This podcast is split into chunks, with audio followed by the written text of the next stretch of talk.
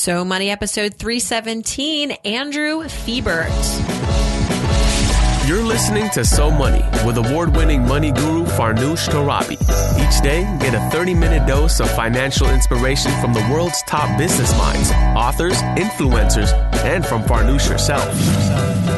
Looking for ways to save on gas or double your double coupons?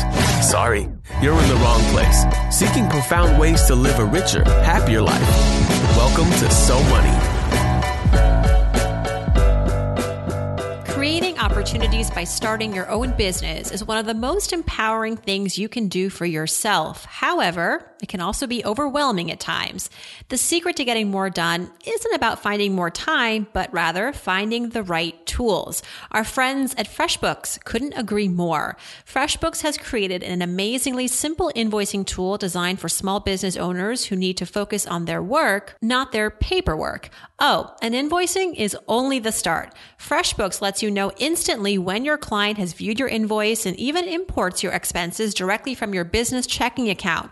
Get ready to say goodbye to searching for receipts when it comes to tax time. If you do have questions, just contact the award winning FreshBooks support team and get help from real live humans. No phone tree, no let me escalate that, just helpful service at the drop of a hat. To try FreshBooks for free for 30 days, just go to freshbooks.com forward slash so money and enter so money in the how did you hear about us section description. Welcome to So Money, everyone. I'm your host, Farnoosh Torabi. We've got a great guest today. He's the founder of Listen Money Matters, which is the quote unquote ultimate personal finance resource, as they call it on their website. Andrew Fiebert is also the host of the popular podcast operating under the same name. I'm sure you've heard of Listen Money Matters if you frequent the iTunes podcast store under business and investing. If you listen to this show and you love money and personal finance, I suspect you might know Andrew Fiebert's voice and his show. You know, Andrew's passion started with money all around when he took a job at an investment bank. And you know this bank, it no longer exists, Lehman Brothers. There he was a data engineer right out of college. He became fascinated with getting the most out of his hard earned money. And his wife Laura suggested that, you know what, Andrew, you should start a podcast. She was on to something. And here he is hosting the show, working to educate educate the community that he's created on personal finance. So naturally, I had to ask Andrew about the time that he worked at Lehman Brothers, the day specifically that it collapsed, what happened, what did he see? A scary time, of course, for everybody, particularly for those working at the bank. And what happened on that infamous day? We talk about why he broke up with his original host of Listen Money Matters, Matt Giovanisci. There are rumors, and I wanted him to clear the air. What happened? Why did you guys break up? Matt Giovanisci's been on this podcast. I didn't ask him, but now that I have Andrew on the call, I wanted to know what happened. Why are they no longer together? He's never shared this story and he does with me. We also talk about taking Listen Money Matters, which was a daily show to three days a week and now to just one day per week. Can you imagine if So Money became one day a week? I don't know if I could ever do that. I feel as though it would just be a show about nothing. I mean, I, one is not enough, but it's proving to be just enough for him and his listeners. His audience really loves it. He hasn't really noticed a fall off in listeners. So kudos to him. I want to learn how he has managed to do that. That and so much more. Here we go. Here is Andrew Fiebert. Andrew Fiebert, welcome to So Money. You have really blazed the trail for so many financial podcasts. I remember being on your show, Listen Money Matters, this time last year, and you guys giving me some really great advice and strategy for my show. So I attribute a lot of my success to your help. And so welcome and thank you. Wow. Thank you, Farnish. That, that's really nice of you. I mean, we just kind of got on a mic and did our thing. Um, and, and you're successful because you're awesome. Oh, thank you. Well, you you can't. It takes a village, as I've learned, to build anything, and particularly a podcast. And this mm. community, as you know, very helpful. You know, very willing to lend ideas and support, even though it can get competitive. I think that we all, especially in the finance space, my philosophy is that there just can't be enough information out there because it's just an area in our lives. It's just too important and too important to access. So thanks for the great work that you do. You've been with Listen Money Matters. You launched this baby. It's been what, three years? Three years this December. Yeah. Congratulations. Thank you. And you went from daily to three days a week to one day a week. How has that transition been helpful to you? And, and has it helped or cut? I mean, are, are listeners sad because they're not getting you as often as they used to? How has it changed the dynamic? So we definitely got a lot of sad emails and, and tweets. And, um, I mean, I guess it felt really good that people were missing it, but we, we kind of felt like we, cause I have a full time job as well as Listen Money Matters. And we felt like we were constantly sprinting, not necessarily focused on where we were going. And we wanted to go deeper um, and create like richer episodes instead of just, you know, like maybe a little bit of gold in each one. Um, and as a result, like the podcast has done better now as one uh, a week than it did with seven. So how has the format changed? How are you now going deeper? Are you just spending more time with topics and guests or have you changed the format to go right to the juggernaut, like right into the, the sweet spot of what you want to talk about?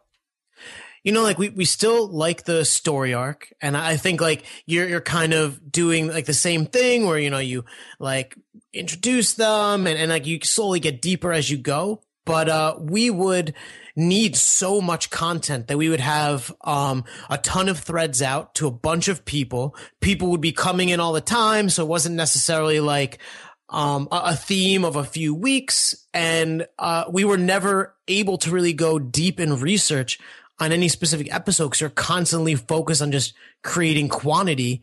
And so now like, um, we have questions from people and, and we explore topics and kind of like the peripheral, um, like the, the core of it. Uh, and I, I just feel like there's a lot of stuff out there that's just grazed the surface or these are the top 20 tips to blah, blah, blah. And I really just want to like if there's 20 tips, I want to go deep on each one of those 20 and like spell out a strategy. Why personal finance? Why was this the kind of podcast that you wanted to do? What was going on in your life that bred this desire? You know, it's it's funny. So I've always been kind of a money nerd. Um, my parents were kind of money nerds, and so it, it spilled onto me. And um, I was building this online thing. I found Pat Flynn, like most people do. I was searching smart passive income. And I'm like, I want that. Uh, not that it is ever anything close to that.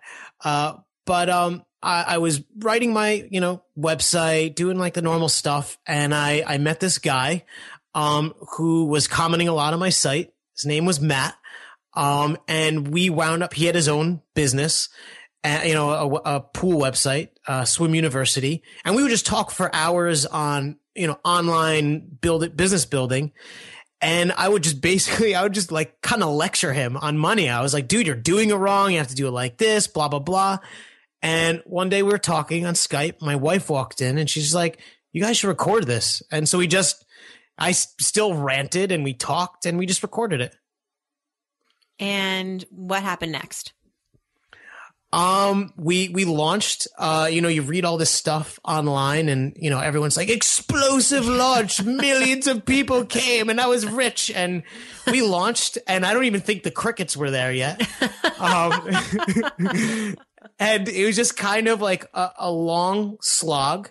And I think, um, the thing is, it became a passion for Matt and I, and it was like a new facet to this business. Like we, we didn't really know much about podcasts when we did it.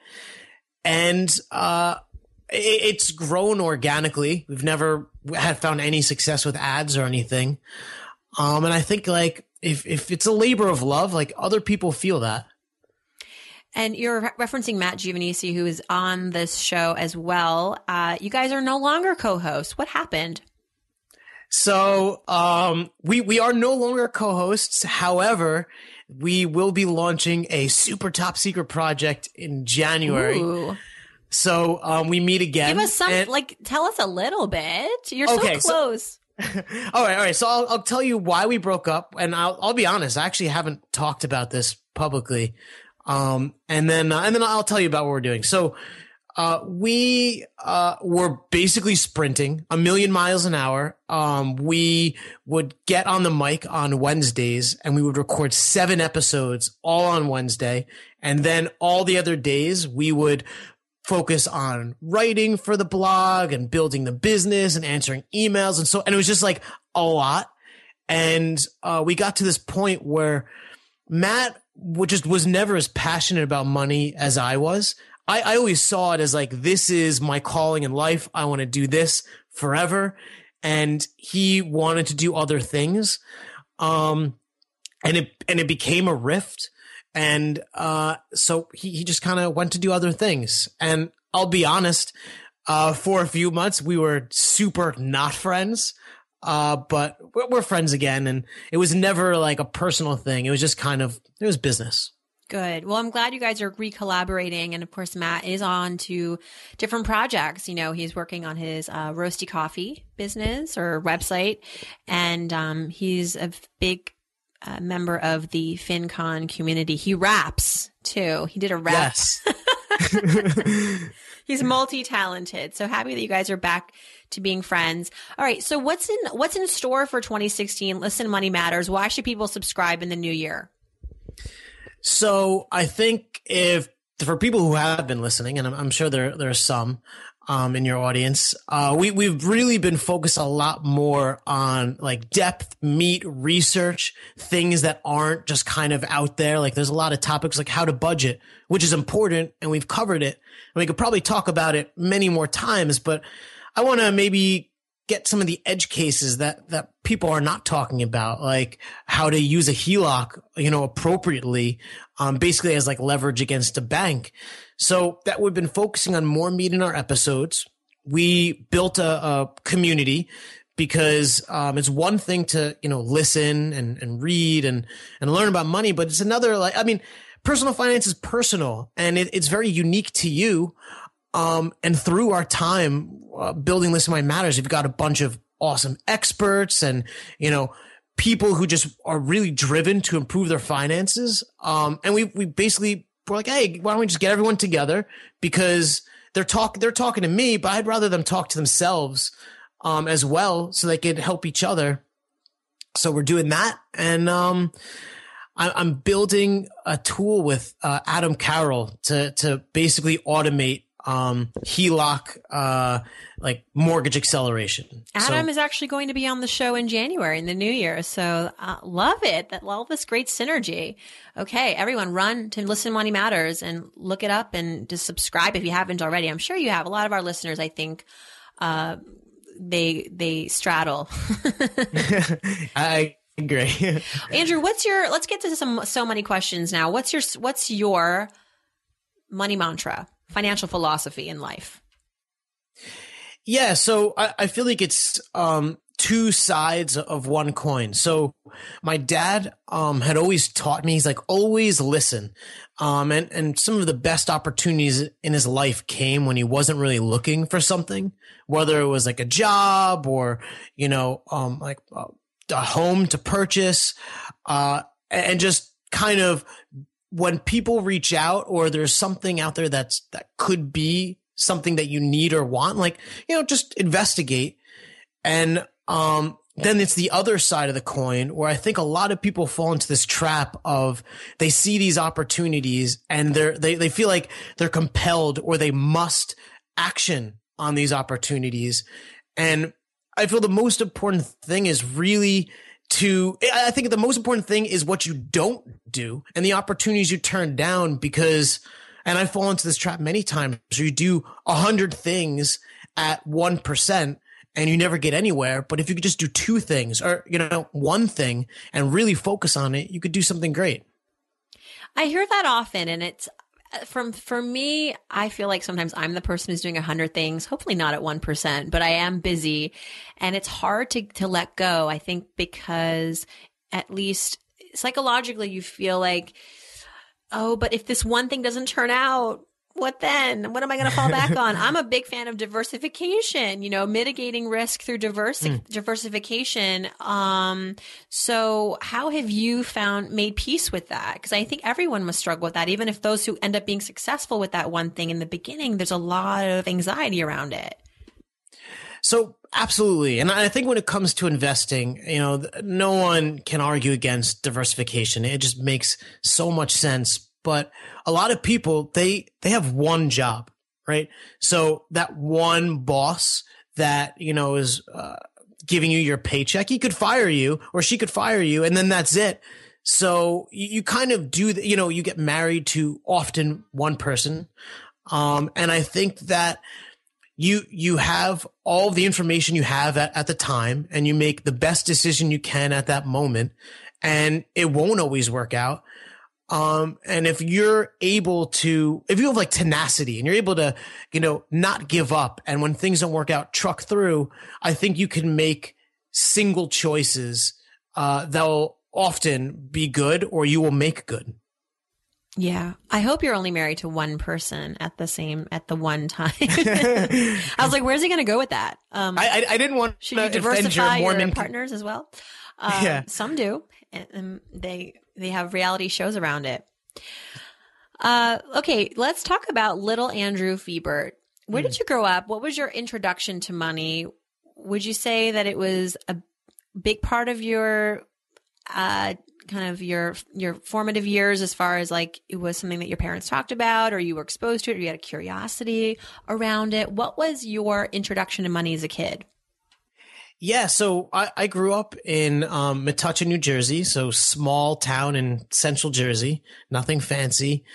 Um, and i learned money from my parents not really they, they didn't ever sit me down and tell me about money. Um, I mean, maybe when I got older, but it was, I'd be like on my way to school in the car with my mom and there's like change in the change compartment and she'd be like, Andrew, count it. And I would count it and then she would check if I was right. And I remember I'd be home and, and one to two times a month, my mom and my dad would get together. They'd sit at the kitchen table and they would reconcile their checkbook. They had like a million bills and receipts. And sometimes it was, there were fights involved. And, um, I mean, I think the important thing is that they always got through it. And I just learned, uh, like to, to kind of focus on those details because when I got older, they, they were successful in saving and, and I wanted that for my own life. You actually touch on a really important point that's been proven, in fact, that when parents have conversations around money and they may not go well, the most important thing for kids to witness is that there's resolution to the conflict, that they come mm. At some point, it doesn't have to be right away, but that they also witness the other side of that, which is like, okay, we disagree, but here's what we're going to do about it. And whether it is a conflict over money or anything else, that's really the, the perspective that kids need to have in the house growing up. So tip for parents, you know, you're not going to agree about everything, especially when it comes to money. And it's healthy to argue. Maybe don't throw chairs and break, break you know, dishes when you're doing it, but to, you know, talk it out.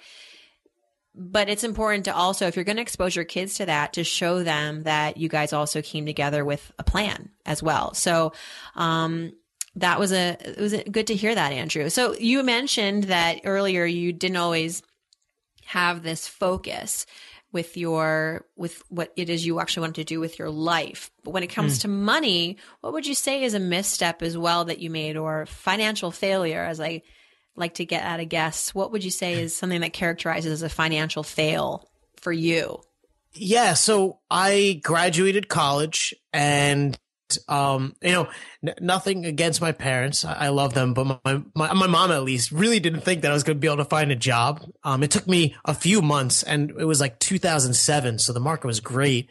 Um, but I found a job. It was for Lehman Brothers uh, at the time, and it was like an awesome job, and everyone was the smartest people I ever worked with, and they were an investment bank, and I wanted to invest, and one of the things I did um, was invest in Lehman Brothers. I mean, they were all really smart people. The stock was doing really good. Oh no! And uh, I mean, yeah, you can kind of see the end, but uh, I feel like the lesson is maybe not Um, or it wasn't as obvious for me because so one, uh, I knew the company, I knew the people, and as the stock went down, I, I had originally bought it maybe like 60 and it was at five. I figured if I liked it at 60, I loved it at five. So I, you know, put more in. Obviously the stock went to nothing. They went bankrupt. And not only did I almost lose my job, I didn't, but I lost quite a lot of my savings. And I realized that I was so, um, like not diversified where I had my income and my savings tied into one company. Yikes. And it, it was like super risky. And so for me now, like even, I mean, if I worked for, I, I invest, I, I had invested in Apple. Um, even if I worked, I'd probably sell my stake because it's just too much mm-hmm. for me. I understood too that for maybe some of the senior people at Lehman, like it was the culture. You had to invest a lot in the company stock. It was sort of looked at down upon if you didn't. Did you feel pressure to put a lot of eggs in that Lehman Brothers basket? Um, I actually didn't. Uh, it may have been that way on the finance side. I'm a tech nerd. I'm, I'm a data engineer. So I was not even close to, to that part of the culture. Mm. Um, and, and actually, to be honest, most of my colleagues didn't even invest like period. I was like so, a rarity. So give me a little bit of a behind the scenes. You were at Lehman as it was collapsing. Mm. What what was something memorable about that day? Because it really kind of just came crashing in a day. Yeah. So, um, for one, they were sending emails to us like daily or almost daily, uh, during like the, the, you know, race to the bottom. And they were telling us that everything's fine. This is all dramatic. It's like, oh, don't no. worry about it. And so we all, I mean, we're obviously all talking about it, but you know, we're like, all right, like this is a smart company with, you know, brilliant people and they were very smart. Um, so we kind of didn't get too concerned. And then when they were bankrupt, uh, there was like one or two weeks where we all went to work. We had no idea what to do. They paid us and we, we we literally sat in the office and drank like whiskey, what? vodka, beer. I love yeah, this like story. I love this story. It's like the blackout when it happened in New York. People were just like, "I'm at work, but the lights aren't on." So we'll just drink. And that's kind of metaphorically what was happening at Lehman Brothers. The lights were off. Pretty much. It was it was a really weird time. I, I saw grown men cry. Oh, like, oh no. It was crazy. Oh my gosh. Well, that I could ask you 10 million more questions about that because it was such a historical moment and uh, symbolized so much of what was going on in the country. And um, the fact that you experienced it, I guess the only silver lining to that is that you experienced it at such a young age where you had time to make up for the loss. Imagine if you were on your way out to retire and you had 80, 90% of your investments in Lehman and that was your only job. And Gosh, yeah. Uh, RSUs were like restricted stock units were huge in the investment banks. I mean, still are. Yes. And most of like the, the big head honchos had at the time, like what was millions of dollars in Lehman stock. And th- there, you know, there was like my daughter's wedding money or my oh, kid's my college. And yeah, so it was tough. Let's talk about good times. Okay. Let's switch over and, um, you know, let's uh, regroup here for a second and talk about something that you're really proud of. You know, a so money moment, a moment in your life when you felt as though all of your hard work and knowledge and strategy paid off as far as your finances were concerned. So I, I wanted to come up with one, um, but but there was like two out of out of all the things I did that I felt really um, were were savvy and kind of uh, I, I learned a lot from even just in succeeding. So one, I had was through Lehman. I didn't get laid off. I was in Barclays, and it just came to, to the point where they um, weren't taking care of me like I, I, expected them to, and I went to look for a job. Um, but my job was secure at Barclays, and I looked around and I found um, iHeartRadio, and they really, really liked me, and I was able to negotiate a thirty percent raise on my income that was already pretty high. And during the negotiations, like, um, I, I was doing it through a recruiter and the recruiter did not want to give the number that I wanted to give. And I, I yelled at him and I was like, "You're gonna do this," and he did, and they, they accepted like instantly. Wow, you schooled that recruiter. I know. I mean, because they're used to like, oh, you only get 15% or whatever. And there, there are times where you might be under market value. And I think it's important to, to be able to recognize that and, and, you know, shoot high because uh, what's the worst they say? No. And they, they give you 20% or something. Right. Interesting. How did you come up with 30%? So I, um, I'm a, I'm a data engineer and I'm like obsessed with data. And I went to Payscale and Glassdoor and I talked to friends and I talked to plenty of recruiters about, you know, uh, looking at where someone of what I do and of that age should be earning in New York City. And I put myself right like, like, you know, right towards like the upper end of that. And I, I just went for it. Good for you. Good for you. I've written about how I also negotiated like I guess, well, I went almost, I doubled my salary when I jumped ship from wow. my news organization in New York eh, over to TheStreet.com. And it was because I knew what the market valued me at. I would, uh, before I left, I asked HR, what's the most I could probably earn in this position here? And I learned that I was making just a fraction of that. Mm. And I also knew I was going to a company that was richer and more um, invested in building out their media department. So I just, you know, I took a leap of, I, I it was, it was an educated guess and I got it for the most part. So good for you. And I think the other side of that story is like, you, you got it, but like, and everyone's like, oh, wow, like she was like really lucky. And, you know, I don't know, maybe it was just chance or something, but the, all the times that you didn't get it and, yeah. and you still tried anyways. Like I think that's like really well. You awesome. can call it what you want. I don't get insulted if people just say it was luck, even though I did put some work into it and some strategy. But if yeah, and a lot of times I could have done all my homework and they could have still said no. But I think like anything else that you want to get good at, you have to practice. And that was mm. kind of the first time I really put myself out there and took and and I was scared I was but I asked and I was ready for rejection but I got like I pretty much got what I wanted and it made it so much easier for the next time, the next time, and the next time, and yesterday and tomorrow when I negotiate. Whether it's a salary or a price on something that I have to pay for, insurance, it's just, it becomes fluent. And I think that is, you know, if, if nothing else, that's what you walk away with. Mm. Let's talk about habits, Andrew. And right before we do, I want to introduce our sponsor for today, our second sponsor for this podcast. It's MileIQ. Have you heard of them? Uh, I have not heard of them. Well, let me tell you about MileIQ. and we have not rehearsed this, by the oh, way. I was like, wow, this is like Andrew really is an good. innocent guest. He has not been schooled on this at all, but he's going to be patient as I share with us uh, a little bit about our fabulous sponsor, MileIQ. It's the number one mileage tracker app. More than a million Americans trust MileIQ to automatically log their drives every day. Now, I live in New York. We don't, we're not really a driving culture here, but as a journalist, I do have a car and I sometimes for my work have to go from location to location. And I have to be honest, I never used to track my miles because I thought, man, I'm only driving once, twice a month there, you know, how much money could this really be for me back in my pocket? Um, but the truth is it adds up and that's mileage that I can be deducting and I'm not alone from appointments with clients, meetings, errands. Unless you're chained to your desk all day, you're probably one of 60 million Americans who drives for work. Do you drive at all during the day for work, Andrew? I, I don't actually. I, I only drive when I visit family.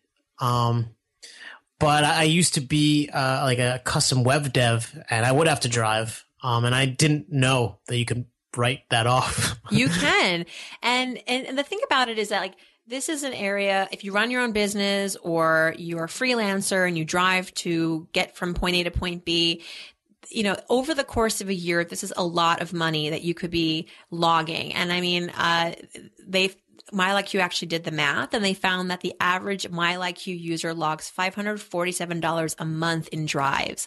That's what? over $6,000 a year in miles you could be claiming. And it's the only app, mileage tracker app that detects logs and calculates your drives for you automatically. And it's really easy to use, keeps all of your drives securely stored in the cloud. So when the IRS might do an audit, because sometimes it does, and they look straight for those mileages to make sure that you're not fudging the numbers, you've got your backup. You got, GPS maps basically that wow. exactly. So Really clever. it's like uh it can't lie so and because of this the, the app has a five star rating in both the google play and itunes app stores. So stop wasting time manually tracking your miles. Get rid of the pen and paper and stop losing money that you should be redeeming. MileIQ does all the work letting you focus on what's actually important like your business and also driving. Focus 10 and 2 you can download the MileIQ app for free and start your free trial right away. Here's how you do it. Text so money, one word, to 31996, 31996. You'll get, you're going to get a 40 drive free trial. That's about a week. It rough, it averages out to about a week free trial. Create an account this week though, and you'll get 20% off an annual plan. And it's pretty reasonable. Standard messaging and data rates apply. So just keep that in mind. It's text so money to 31996 for a 40 drive free trial. And then the, uh, 20% discount applies if you create an account this week. So good luck and let me know how you like it. Okay, Andrew, that's a habit that I'm going to be using in the new year is my like you using that. What's something that you do that helps you with your finances? It's recurring, habitual, conscious. Um, so one thing I do all the time, uh, I mean, budgeting, uh, but I think more importantly is budgeting with my wife, Laura. Um, we pool all of our money together and we've tried all different ways to kind of manage our money. And we found that, um, keeping each other honest and just kind of discussing all of it, it, it keeps us on the same page. Um, and, and it's an excuse to demolish a bottle of wine. You always have to have that adult beverage when you're discussing finances. And if you don't drink, cookies, cupcakes, um, something to just sweeten the moment because it, it, I mean, and this is something that you actually like doing. Like you just told me, like you're a financial nerd, and yet for you, it's important to have a little bit of a, a little bit of a distraction. And you actually drink during your show when you record, right? Yeah. Um, I- You're drunk like all day, basically. uh, I used to be drunk all day. Now, now it's only for like two hours. it helps with the creative process. That's right. um cool and so how would you characterize your uh you and your wife laura as far as your money personalities are who's the saver and who's the spender Um, we're actually both like super savers. The only thing is I like where where Laura um pretty much will almost never buy something and if she does it's like from like a thrift store. She's she's pretty sad. she's like waiting that. for you to buy it for her if that's what's Yeah, going on t- True, true. uh, I I usually or not usually like I'm I'm often pretty good, but I, I get these like times where I'm like I deserve blah blah blah, and I usually have to be talked down off the cliff from her from you know she's Get like you don't plank." need this. Yeah. oh my gosh well that's good then you guys are are a good fit were you married recently i feel like We've been married uh two years two now. years okay so you're newlywed. Three years. Three years. Wow. I, so- she's she's actually in the apartment listening. So oh hi laura Um, she's lovely. I, I've been, work, you know, communicating with her about uh, getting you on the show, and my husband and I are also three years in, so it's it's uh still kind of a honeymoon phase. But now we also have a kid, so not so we're much. we're working on ours. Oh, good luck! so many, so many revelations on this podcast with you that you've probably never shared elsewhere. I, I appreciate it. Let me know. Um, this now we're going to do some so money fill in the blanks we have a little bit of a lightning round that we do at the end and this is uh not not meant to be too difficult just finish it first thing that comes to mind if i won the lottery tomorrow let's say a hundred million bucks the first thing i would do is Uh, invest half and make a startup with the other half. Hmm. So you so when you invest it, you you think maybe something a little less risky than a because you're going to be pretty risky if, with it if you're going to put it into a business. But with your investments, how would you diversify? I think I would go like Vanguard Total Stock Market Fund with maybe like 70% and like Vanguard Total Bond Fund with like the other 30 and just kind of like let it sit and never even think about it again. Yeah.